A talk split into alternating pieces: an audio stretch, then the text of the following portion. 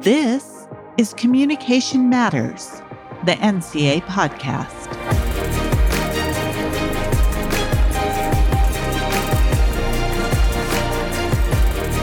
Hello, I'm Trevor Parry-Giles, the Executive Director of the National Communication Association, and I'm your host on Communication Matters, the NCA podcast. Thanks for joining us for today's episode.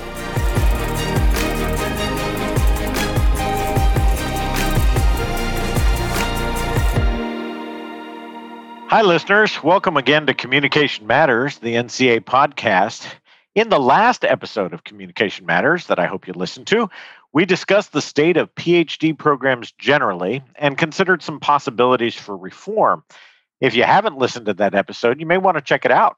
It's available wherever you listen to your podcasts. So today's episode of Communication Matters follows up on that and delves into the state of the communication PhD. How have our programs fared during the COVID 19 pandemic? And what is the job outlook for communication graduates with a PhD? Communication professors Ellen Gorsevski, Robert Mejia, and Wei Sun join me today to address these questions and many more, I'm sure. So, first, let me tell you a little bit more about today's guests. Ellen Gorsevski is an associate professor in the School of Media and Communication at Bowling Green State University. Dr. Gorsevski's research interests include environmental rhetoric, international and intercultural rhetoric, political rhetoric, social movement rhetoric, media criticism, critical animal and media studies, and nonviolent conflict communication. Dr. Gorsevski is the author of Writing Successful Grant Proposals, Dangerous Women, The Rhetoric of Women Nobel Peace Laureates, and Peaceful Persuasion, The Geopolitics of Nonviolent Rhetoric. Hi, Ellen, and welcome to the podcast. Hi, it's great to be here. Thanks so much for having me. Wei Sun is an associate professor and the director of graduate studies in the School of Communications at Howard University. Dr. Sun researches in the areas of intercultural communication, new media studies, and health communication. Dr. Sun is the author of numerous journal articles and book chapters, including a forthcoming chapter in Counterterrorism Laws and Freedom of Expression Global Perspectives. From 2018 through 2021, Dr. Sun was on a Fulbright specialist roster. From December of 19 to January of 2020, Dr. Sun visited Hangzhou Dianzi University and Shanghai International Studies University as a Fulbright specialist. Hi, Wei, and welcome to Communication Matters. Thank you for inviting me. Robert Mejia is an associate professor in the Department of Communication at North Dakota State University. Dr. Mejia's research concerns the relationship between culture, economics, politics, and technology, including propaganda, communication infrastructure, and video games. Dr. Mejia is the author of numerous journal articles and book chapters, including the recent Communication and Critical Cultural Studies edited forum on communication and the politics of survival that featured Dana L. Cloud, Michael Lechuga, Shireen Yusuf, Stacy K. Sowards, Benny LeMaster, Meggie Mapes, and Jessica Hatrick.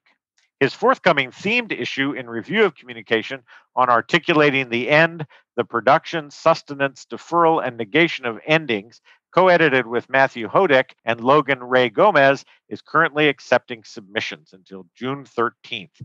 Hi, Robert. Welcome to Communication Matters. Thank you so much for having me.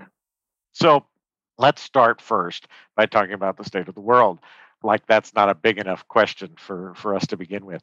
We've discussed in a few episodes now of Communication Matters how the COVID 19 pandemic is affecting a lot of aspects of our lives from teaching and classroom behaviors to how students deal with communication apprehension and anxiety, a whole range to a lot of public health discussions about the COVID 19 pandemic and vaccines.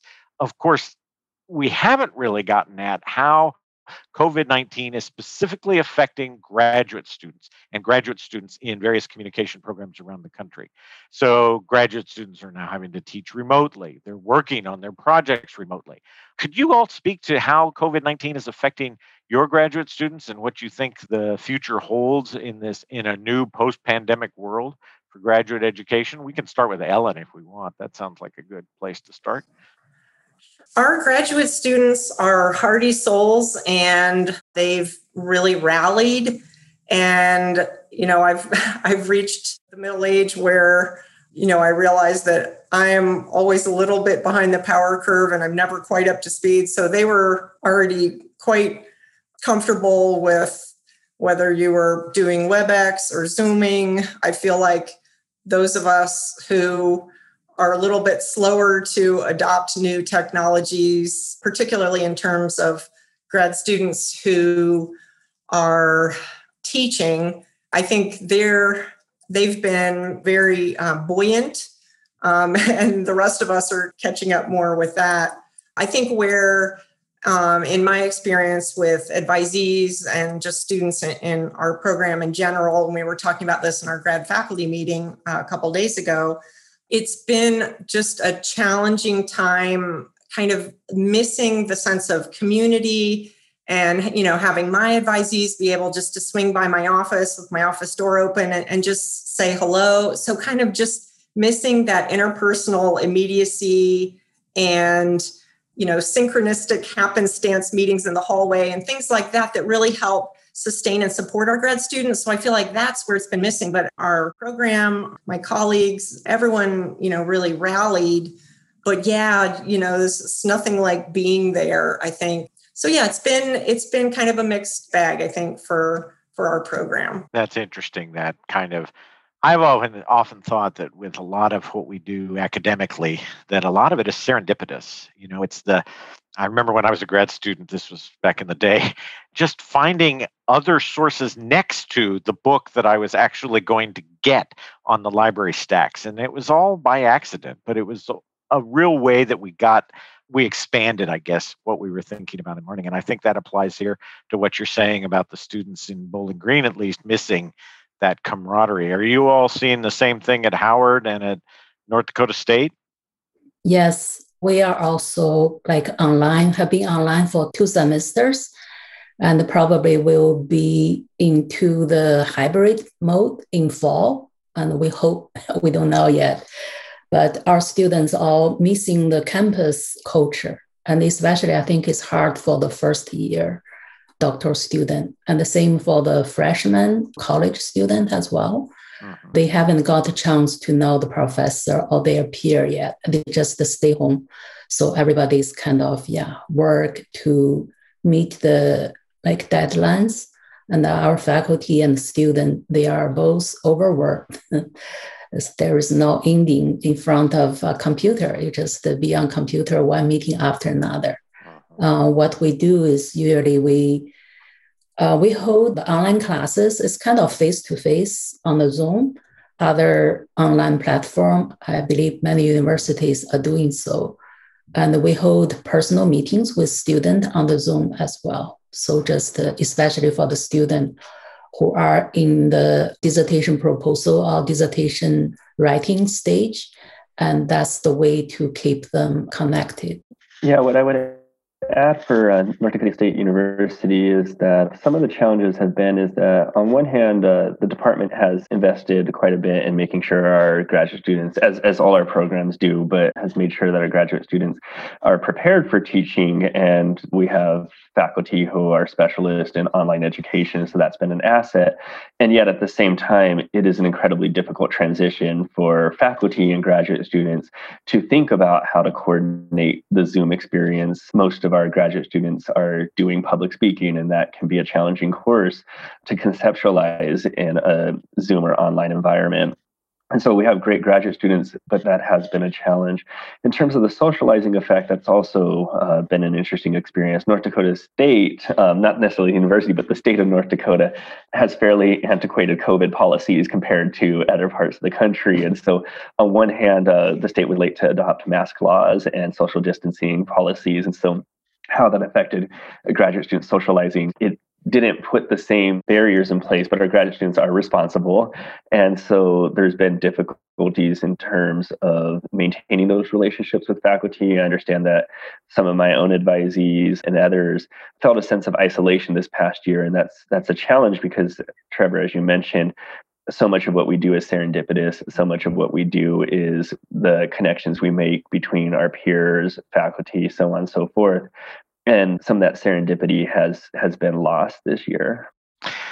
I'm also curious too, and Wei Sun, this is this is probably for you, you've done a lot of work about minority students or underrepresented minority students and how they deal with various stressors and the like in the educational context. And speaking as you do, as someone who teaches at a historically black college and university, are you seeing any impact of all of the I guess I would call it the racial reckoning at work in our culture right now, uh, both in terms of the horrific anti Asian violence, but also the legacy of the George Floyd killing in Minnesota and the ongoing trial. I know it's exhausting for me. I'm sure it must have a powerful impact on your graduate students uh, at mm-hmm. Howard.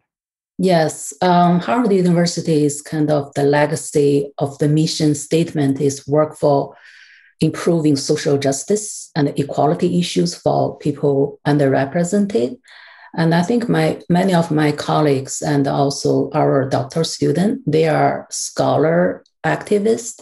We kind of, yeah, since the long time ago, we start to do the research, investigate those current communication issues and the Black Lives Matter, and also the COVID impact on the underrepresented, historically marginalized groups. I think this is part of the sure the stressor, the big societal problem. And I did research on our HBCU's college student stress before the COVID and that financial issues, academic performance, and also the political issues and the Trump they were the top three stressors. And recently, I just collaborated an article with two doctoral students on how African American students dealing with stress during COVID. And there were 12 doctoral students participate the study. And now, like just besides all these matters like isolation, financial issues, and uh, technology issues, and uh, interestingly, the faculty student relationship, they are more important. And if they having or perceive they have understanding with the faculty members, their online experience could be positive. Otherwise, it's just uh, yeah. everything's negative. One of the points that was made in our in our last podcast episode from the authors of the new PhD is that one of their proposals is that we need to make the PhD and the humanities more generally socially relevant again. And it speaks to what Dr. Sun was talking about with regard to the social activism. I'm wondering, Ellen, Robert, are you seeing that amongst your graduate students? A greater sort of interest or, you know, move towards more social activism, more commitment to the relevance of the intellectual work that they're doing? Yeah, absolutely. One of my advisees was participating in actively in Black Lives Matter movement starting early last summer. And you know, many of our students are involved in, in different ways and participating.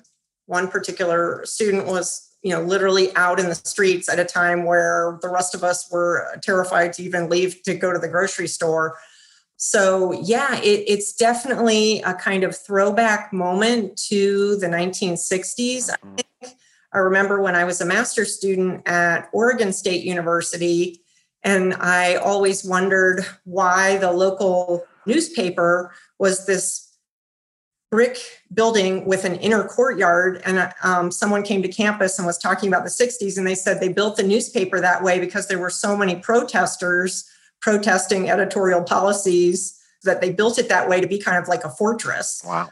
And we've had protests on our campus even recently. Um, I don't know, it made national news. I don't know if any of you heard of it, but there was an undergraduate hazing incident where a student tragically died. And there were students out protesting, graduate and undergraduate alike. So yeah, it's it's definitely an energizing time, but it's also kind of an uncharted in a new way with engaging with civil disobedience and marches and hmm.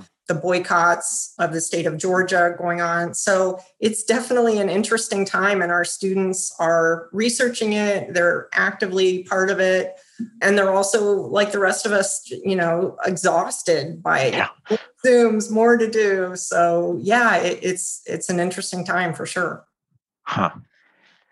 Yeah, so I, I think in thinking through this question, uh, there's multiple layers and levels. And so, North Dakota State University is a predominantly white institution in a predominantly conservative state. Fargo's more diverse than the rest of North Dakota, but that's not saying much uh, when you're when you're in North Dakota. And so, there's multiple levels in which students have been engaged, responding, and concerned, and also with faculty. And so, in many ways, the university and department is lucky to have the students we do.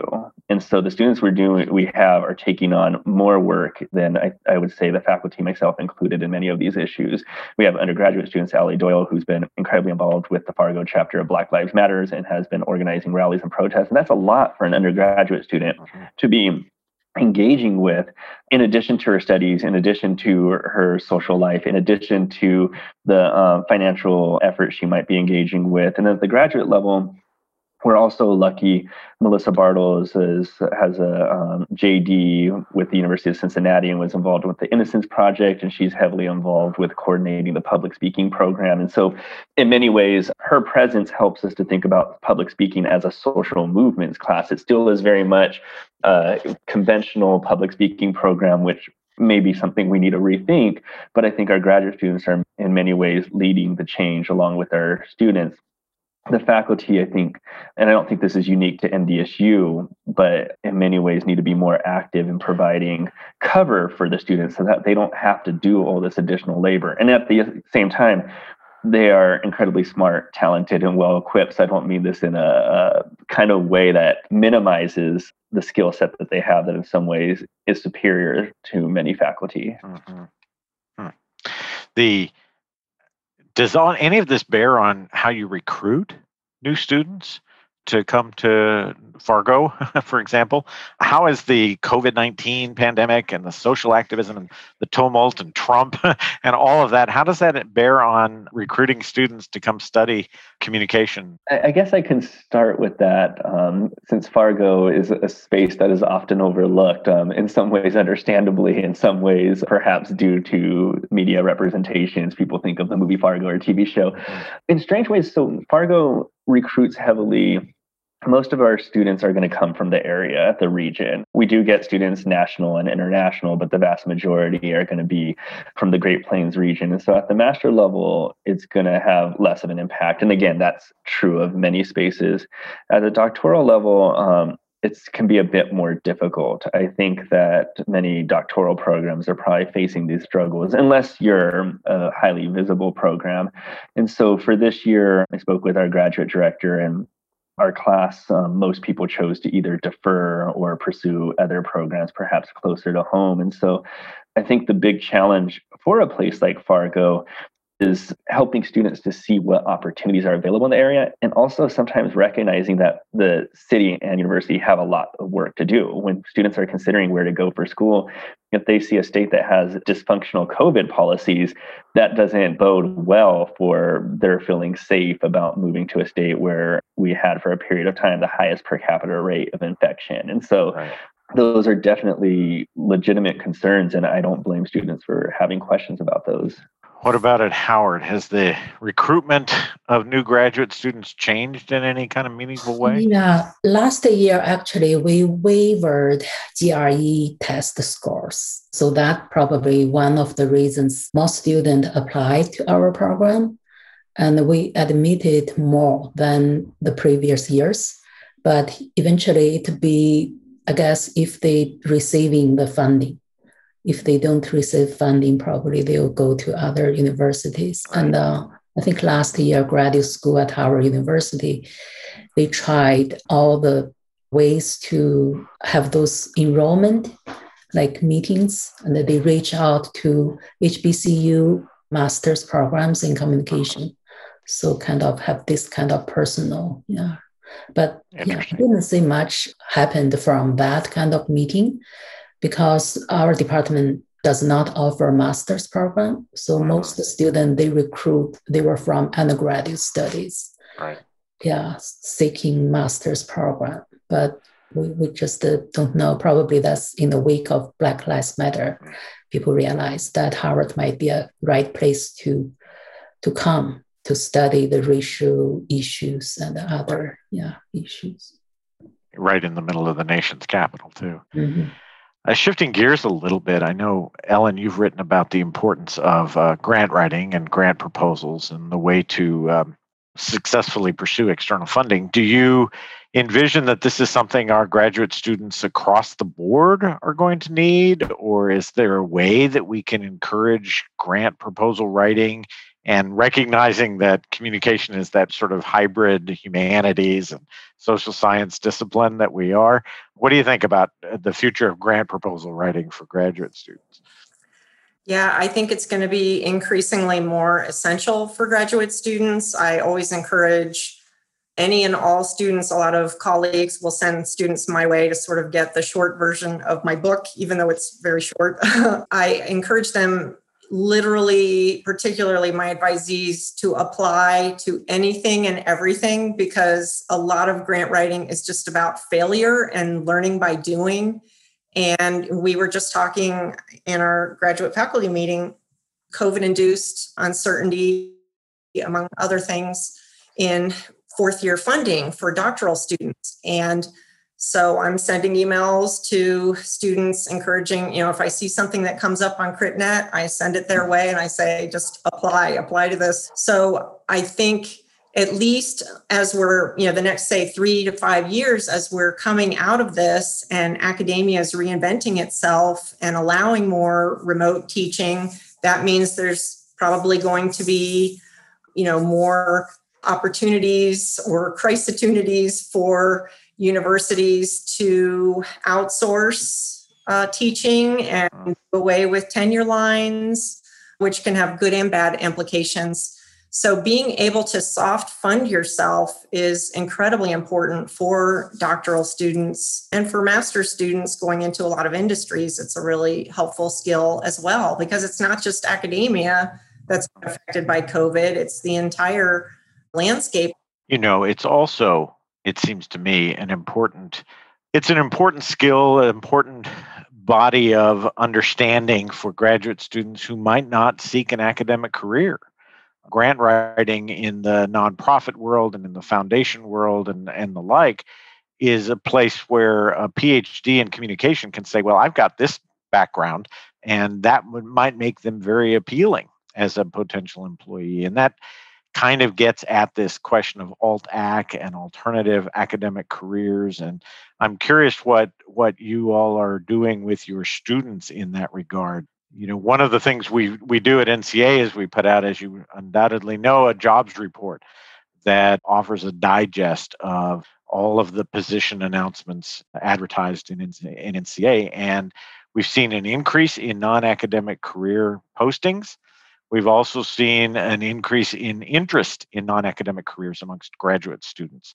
And even as in this post pandemic world, the academic job market is increasingly uncertain. So, what are we doing? What should we be doing as a discipline to better equip our students beyond grant writing for uh, potentially an alternative academic career?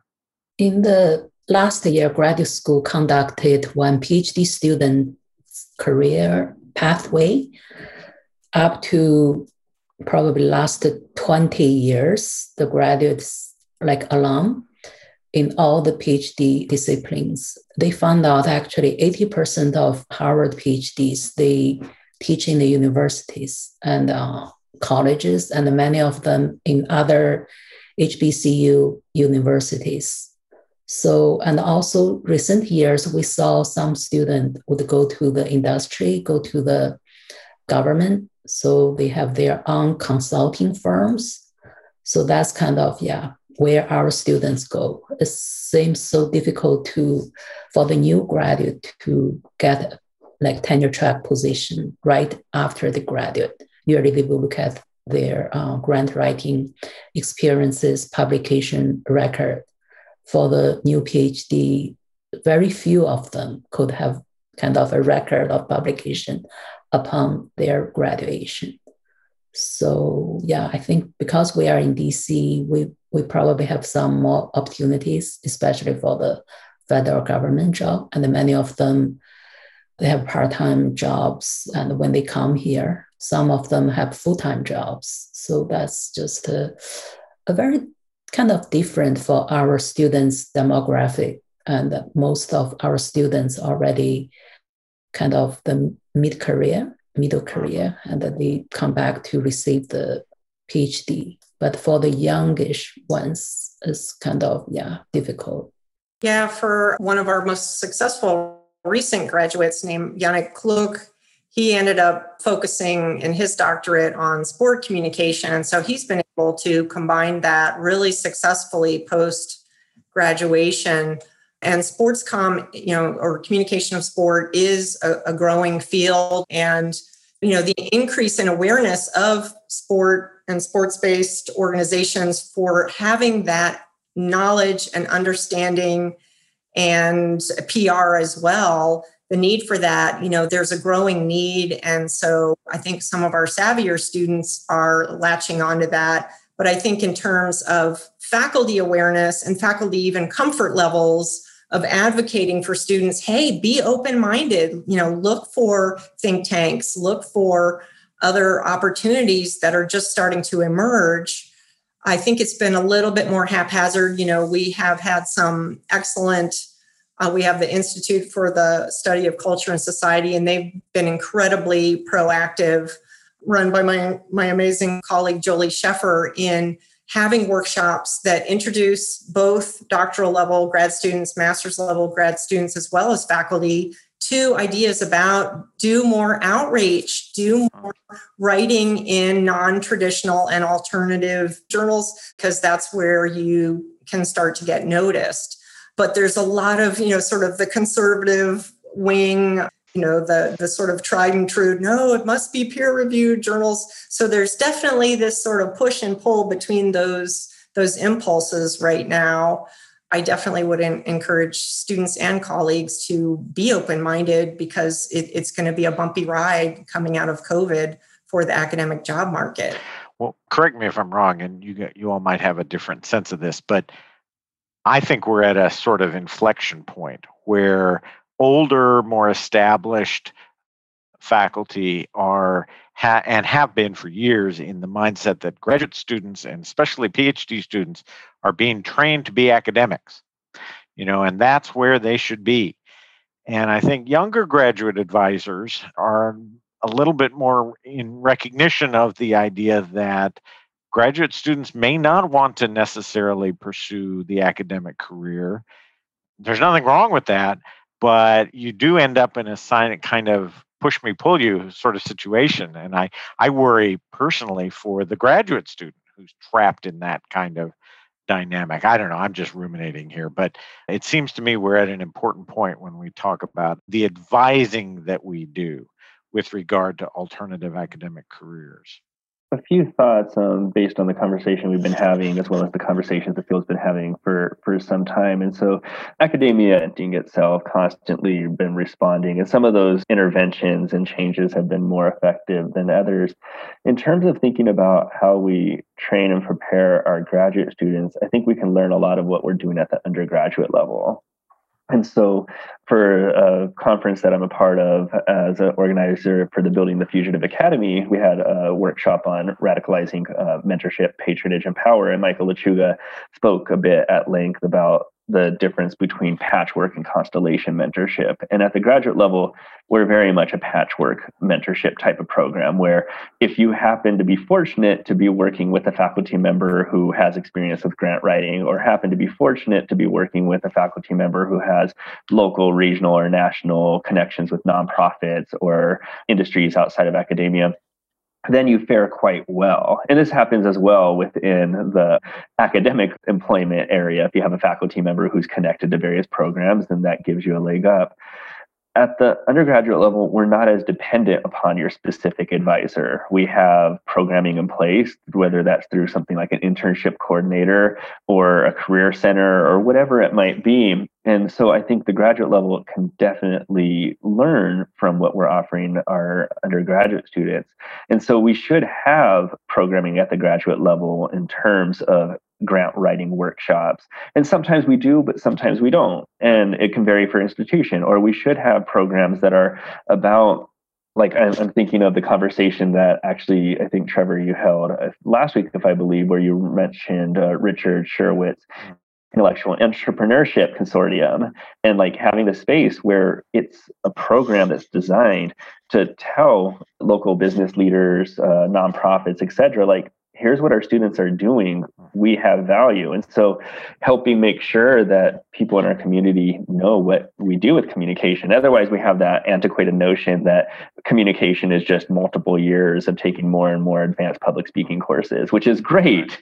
And yet there's so much that we do whether it's for public health whether it's through education family etc so my, my main point is I think we need to take the infrastructure we've developed for undergraduates and think about translating that into programming for graduate students. You know, it's interesting the the point that we discussed last week about Cherwitz's IE program in Texas was that it was a great successful graduate program that when a graduate dean changed ended up reverting back to the undergraduate population. So it was kind of the reverse of what you're suggesting and I think you're absolutely right. I think we're at the cusp of beginning to think about how to train our graduate students to translate their academic training into meaningful ways for non academic careers. That's the trick, it seems to me. Exactly. And I think what I would add is I think what Cherwitz did, and I'm less familiar with the program, but from having heard it talked about, was great it still was dependent upon one person who needed support from a, a, dean. And whereas our undergraduate program is never viewed that way, a faculty member retires, it's not like all of a sudden the internship program dies or the career center dies. It's like we see an inherent value with that. And that's what we need to be thinking about at the graduate program and also giving faculty the support and incentive to participate in that programming. Because again, too often it's like, here's your service assignment, you do it, nobody else wants to do it, as opposed to here's something that is a space for all faculty to participate. And we've also given you time and incentives to participate in it. Right. Yeah, we've often, I think, used or thought of graduate advising as a sort of apprenticeship model. You work in a one-on-one relationship, and I think what you're calling for is is right spot on. It's this idea that we need uh, we need to collectivize our our understanding and our commitments to graduate advising, so that we're giving people the support they need. That's great. What would you say in about 10 years is the future of the communication PhD? Based on everything we've been through over the last year, I realize these predictions are always tough, but is it going to matter? Are people still going to be getting a PhD in communication? Is it going to be radically different? I, just a round robin. What are you all thinking in terms of of the future of where we are and and how a communication PhD matters or doesn't matter? You know, it's one of the fastest growing majors for undergraduates nationwide and has has been for the past at least decade or two. And I think it's going to continue to be incredibly important and relevant. It's trickier to make predictions at the doctoral level because we have these interesting demographic things going on. People are living healthier. Baby boomer generation is not retiring because they don't have to. They're they're incredibly healthy, they're incredibly experienced, but you know, it's kind of a taboo subject too to discuss because then you know there's this similar shift in a lot of states where the state share of funding is decreasing and students and faculty alike have to become increasingly more independent and entrepreneurial and be on soft money and self-funded um, for you know portions and sometimes all positions. So it's going to kind of depend like BGSU, I think it was roughly 10 years ago, tried to implement a policy where they were trying to incentivize really long term, you know, like 30 year faculty to think about retiring. But instead, it was a little bit too tepid and timid. And so what ended up happening was there was this complete leaving of the university of, of all the institutional knowledge of these incredibly advanced administrators and administrative assistants. So they all took the because it was somehow you know in the shuffle it, financially it worked out better for for them. But then faculty didn't take advantage because it wasn't advantageous for faculty. So you know all these kinds of issues you know and then are they even going to be replaced? Is a tenure line going to be replaced? Someone retires so I think all of these issues are really going to continue to be on the radar of a lot of programs and a lot of provosts looking at programs. You know, knock on wood, our program is really vibrant and, and strong right now, even in spite of COVID, and our master students numbers are up. But yeah, 10 years from now, that that's that's a hard prediction to make, but it, it's I think there are going to be a lot of these conversations happening at a lot of campuses.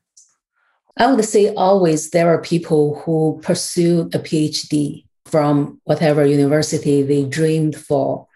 Like recent years, I guess especially this year, we saw many older students apply and being accepted. Hmm. So they they are already in the, I mean, the workplace for I guess, and now it's always on their mind, and they want to study for it, and they want to make a change or want to be a professor or they they were currently teaching in the community college they want to go to a research university. And if people want to make a million dollar money they won't be able to get it. Very few they can do it through the communication phd but if they want to make a change that's how we persuade our student. And if you want to make a change bring your research to the community. And that's this is the right place you can come. And I think it still depends on the assistantship and assistantship, the tuition increase every year. If they want to get funded, it'll be very hard to keep the student. I think, yeah, grant writing, it is very important. And currently my department has a national funding doing research on COVID-19 itself not only can make our program visible and also could create a lot of at least the research assistantships. So that's how I mean my school and Howard University always encouraging faculty members to apply for funding.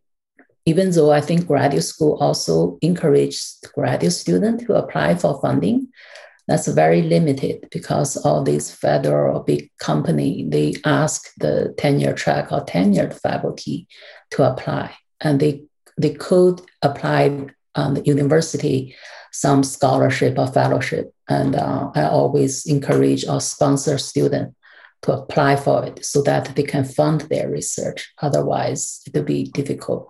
I'm not sure about the other university for our program. Typical that's four years to graduate, and the university had a limit. Everyone has to finish in seven years. So between four and seven, that's the range. And if without funding, it would be very difficult. And many of them have their family and other responsibilities to to do.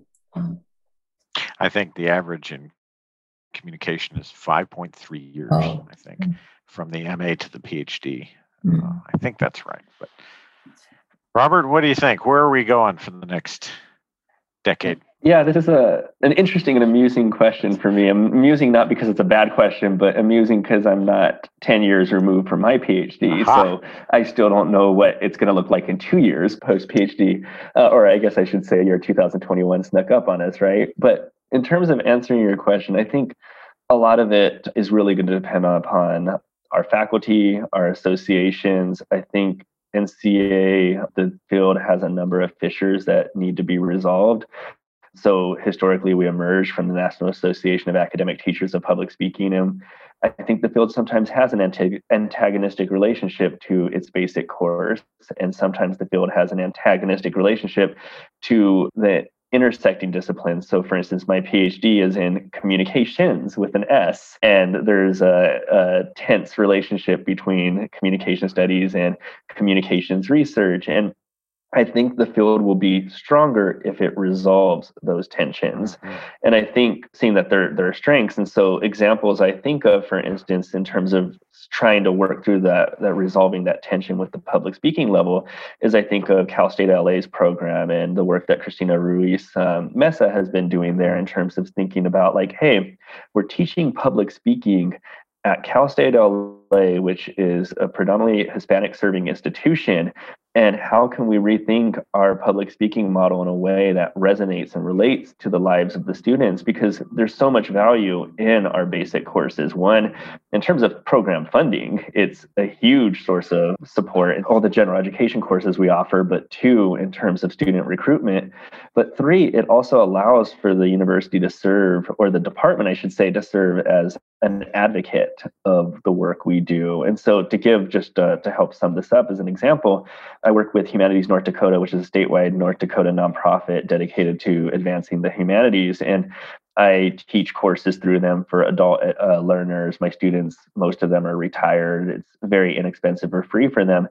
And I'm teaching a course on technology, politics, and culture this semester, and they're fascinated by what the discipline is doing. They didn't realize that people are studying the political effects of technology. And from my perspective, I, I, find that exciting. From another perspective, I also think that that's an issue of visibility, an issue of faculty and the association, which I know are doing great job, but of really advocating for what we're doing. And if we do a really good job with that on all levels, then um, the discipline will have a bright future and also will be productive in advocating for ourselves and other affiliated disciplines if we don't and we keep having our tensions left unresolved, then I think that most of the growth is going to remain and go to other disciplines that have more visibility, whether that's sociology, political science, economics, um, and other spaces. So that's just my two cents from a person who has not yet witnessed the 10 years of, at this point in time. Yeah, well,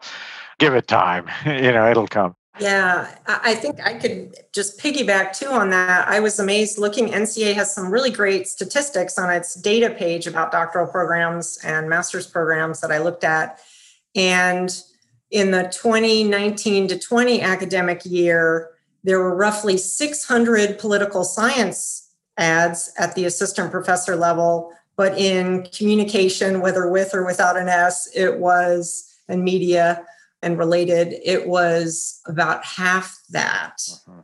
So it definitely speaks to, you know, whether the cachet or the elan or the punditry of political scientists to be the first ones to call. So I think universities also programs have to become more agile, publish more widely in more things like blogs and things that get them noticed for doing good research, but in a really publicly accessible way so that we can explain, like Robert was saying, I'm um, Wei Sun too, better what we do and the richness we bring as experts in our own respective areas of communication and media studies, et cetera. So yeah, it, it, it's going to be this important time to get communication selling itself and pitching itself and rebranding itself to the public as being valuable. You know, in a state like Ohio, where we are, our funding is shrinking. And so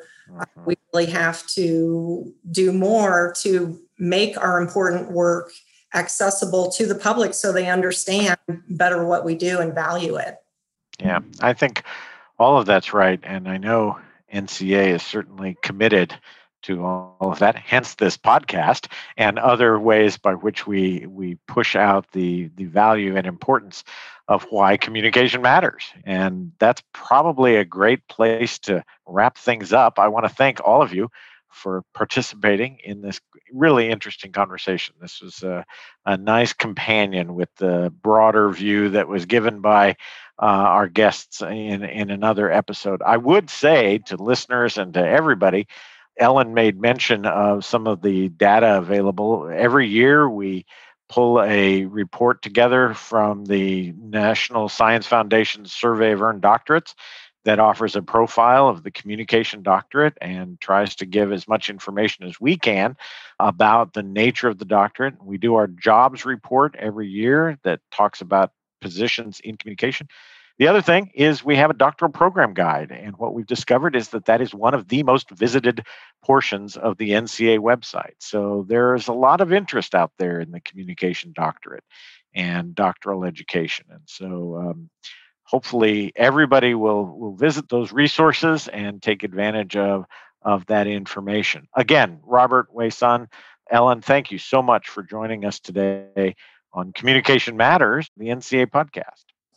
Thank you for having me. Yes, thanks for having us. We appreciate it. Yeah, thank you. Have a nice day.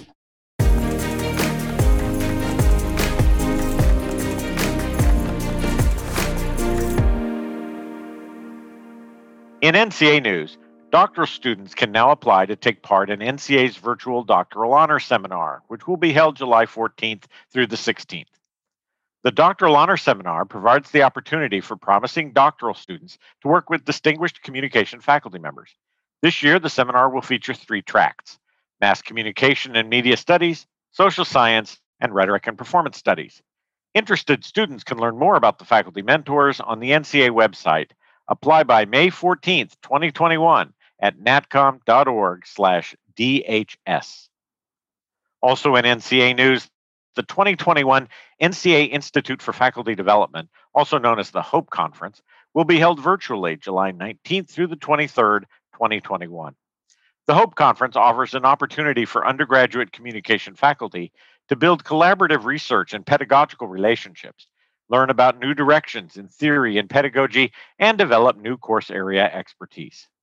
Visit the NCA website to learn more about the seminar leaders Seminar participation is limited, so register today on the NCA website at natcom.org slash 2021 hyphen hope hyphen conference.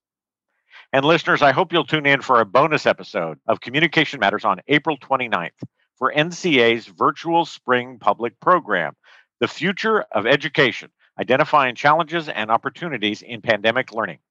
Professors Vinita Agarwal, Mindy Fenske, Alana Gillis, Chris Gurrie, and Matthew Hubbs and Shannon Bork Van Horn will join me to discuss how COVID 19 has changed education and the possibilities for digital learning as we transition out of the pandemic. I really do hope you'll join me for this timely and important discussion next week. Be sure to engage with us on social media by liking us on Facebook, following NCA on Twitter and Instagram, and watching us on YouTube. And before you go, hit subscribe wherever you get your podcasts to listen in as we discuss emerging scholarship, established theory, and new applications, all exploring just how much communication matters in our classrooms, in our communities, and in our world. See you next time.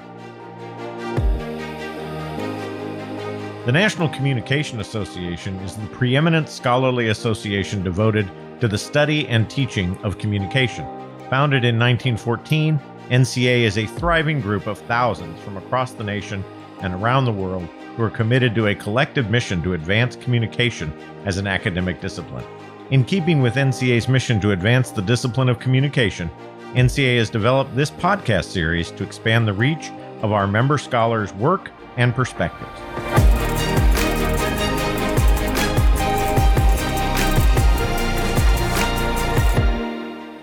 Communication Matters is hosted by NCA Executive Director Trevor Parry-Giles. The podcast, organized at the national office in downtown Washington, D.C., is produced by Assistant Director of External Affairs and Publications, Chelsea Bowes, with writing support from Director of External Affairs and Publications, Wendy Fernando, and Content Development Specialist, Grace Hebert. Thank you for listening.